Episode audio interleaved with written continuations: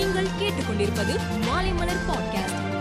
இன்றைய முக்கிய செய்திகள். தமிழகத்தில் கோடை வெயில் உக்கிரமடைந்துள்ள நிலையில் அக்னி நட்சத்திரம் எனப்படும் கத்திரி வெயில் காலம் இன்று தொடங்குகிறது. வருகிற இருபத்தி எட்டாம் தேதி வரை இது நீடிக்கும் நிலையில் வரும் இருபத்தி நாலாம் தேதி வரை அனல்காற்று வீசும் என எச்சரிக்கப்பட்டுள்ளது.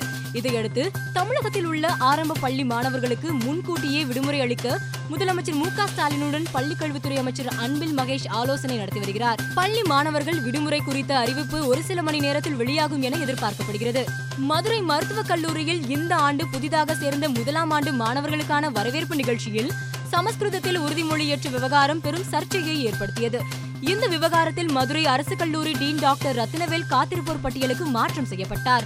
இந்நிலையில் இன்று நடைபெற்ற சட்டசபை கூட்டத்தில் பேசிய மக்கள் நல்வாழ்வுத்துறை அமைச்சர் மா. சுப்பிரமணியன் மதுரை அரசு மருத்துவக் கல்லூரி டீனாக ரத்னவேல் நீடிப்பார் என்றும் அவர் நேரில் சந்தித்து அளித்த விளக்கத்தை ஏற்று மீண்டும் ரத்னவேல் டீனாக நியமிக்கப்படுகிறார் என்று அமைச்சர் மா. சுப்பிரமணியன் தெரிவித்தார்.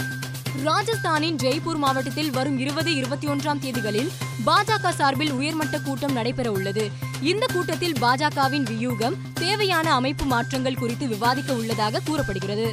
அனைத்து மாநில நிர்வாகிகள் கூட்டம் மே இருபதாம் தேதியும் பொதுச் செயலாளர்கள் கூட்டம் மே இருபத்தி ஒன்றாம் தேதியும் நடக்கிறது.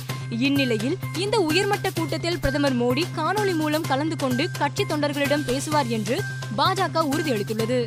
ராஜஸ்தான் மாநிலம் ஜோத்பூரில் ரம்ஜான் பண்டிகையை முன்னிட்டு கொடியேற்றும் நிகழ்வு நடைபெற்றது. அப்போது இரு தரப்பினரிடையே மோதல் ஏற்பட்டது. இரு தரப்பினரும் கற்களை வீசி தாக்கிக் கொண்டதால் அங்கு மோதல் ஏற்பட்டது. இதில் நான்கு போலீசார் உள்பட பத்து பேர் காயமடைந்தனர். ஜோத்பூரின் உதய் மந்திர் நகோரி கேட் கந்தா பல்சா பிரதாப் நகர் தேவ் நகர் சூர் நகர் மற்றும் சர்தர்புரா ஆகிய போலீஸ் நிலைய கட்டுப்பாட்டு இடங்களில் இன்று நள்ளிரவு வரை ஊரடங்கு அமல்படுத்தப்பட்டுள்ளது. இந்நிலையில் இந்த சம்பவத்தில் தொடர்புடைய தொண்ணூத்தி ஏழு பேர் கைது செய்யப்பட்டுள்ளதாக போலீசார் தெரிவித்துள்ளனர். இலங்கையில் நிலவும் கடும் பொருளாதார நெருக்கடியால் பொதுமக்களின் அன்றாட வாழ்க்கை கூட திண்டாட்டமாகிவிட்டது. இந்நிலையில் குறைந்த வருமானம் பெறும் குடும்பங்களுக்கு பணம் வழங்கி உதவ இலங்கை அரசு முடிவெடுத்துள்ளது.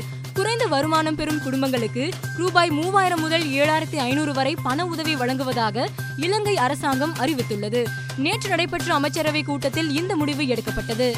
பொருளாதார நெருக்கடியில் சிக்கி தவிக்கும் இலங்கைக்கு இந்தியா கடந்த ஜனவரி மாதத்தில் இருந்து பல்வேறு வகையில் உதவி வருகிறது. அத்தியாவசிய பொருட்கள் பெட்ரோலிய பொருட்கள் தொடர்ந்து வழங்கி வருகிறது. தமிழ் மற்றும் சிங்கள புத்தாண்டின் போது பதினோராயிரம் டன் உணவுப் பொருள் வழங்கியது. இதை தவிர மேலும் மூன்றாயிரத்தி எழுநூத்தி ஐம்பது கோடி கடனுதவி கேட்டு இந்தியாவுடன் பேச்சுவார்த்தை நடத்தி வருகிறோம். இதன்படி ஜனவரியிலிருந்து இதுவரை ரூபாய் ஏழாயிரத்தி ஐநூறு கோடிக்கு அத்தியாவசிய பொருள் உதவியும் ரூபாய் ஏழாயிரம் கோடிக்கு எரிபொருள் மற்றும் நாணய மாற்று உதவியும் ரூபாய் ஏழாயிரத்து ஐநூறு கோடிக்கு ஆசிய யூனியன் கூட்டமைப்பு சார்பில் இந்தியா உதவி வழங்கி இருப்பதாக இலங்கையில் உள்ள இந்திய தூதரகம் தெரிவித்துள்ளது.